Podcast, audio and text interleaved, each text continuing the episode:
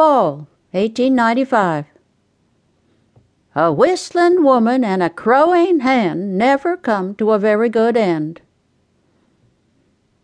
Death first touched my life on an early fall night in eighteen ninety-five, when Papa came home carrying a dead man in his arms. I had fourteen years behind me and a good many more to go, though I didn't know that at the time. Something else I didn't know, and in the long run this one affected my life as much as, if not more than, living to an advanced age. Death would take two of my loved ones not long after it first showed up in my life. According to my Cherokee great-grandmother Elisi, that was the way it usually happened. Death always comes in threes, she claimed.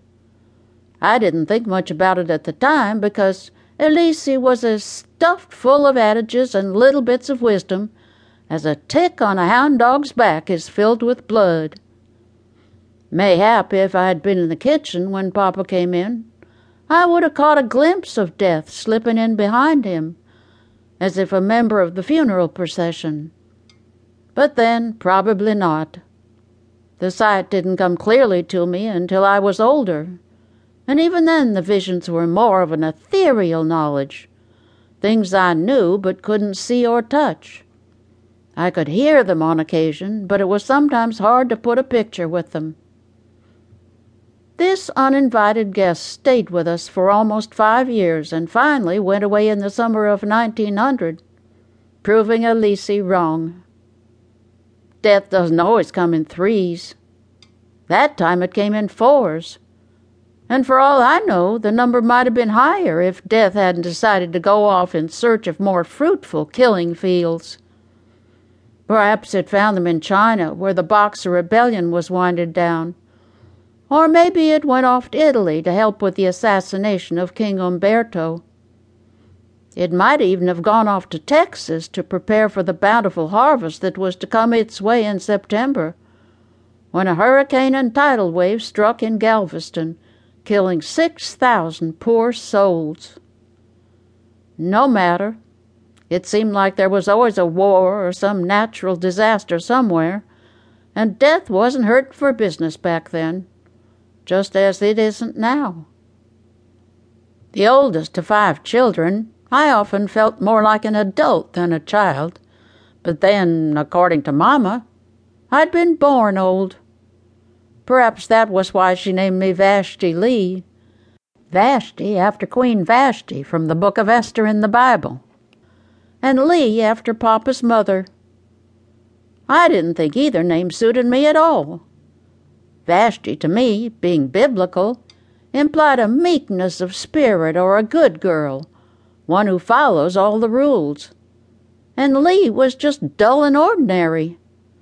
Women destined to live life on their own terms, as I felt I was, had light, carefree names like Bessie, which my little sister called me when she first learned to talk, or firm, no-nonsense ones like Bess, which Papa took to calling me when he tried to curtail my often inappropriate behavior.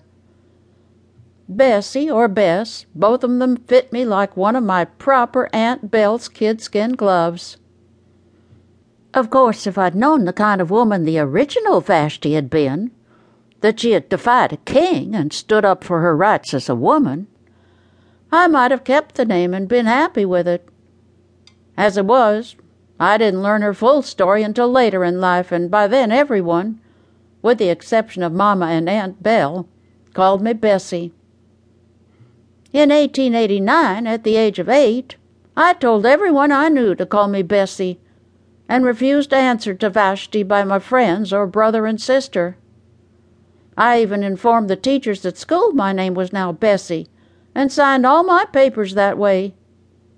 Once when my third-grade teacher wrote Vashti on the chalkboard and told me to stand in the corner for sassing her, I calmly walked to the board, erased the offending name and replaced it with Bessie before I did as told.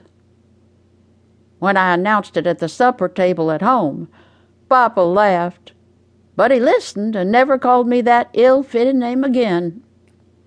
But Mama, Well, Mama, like me, had a mind of her own.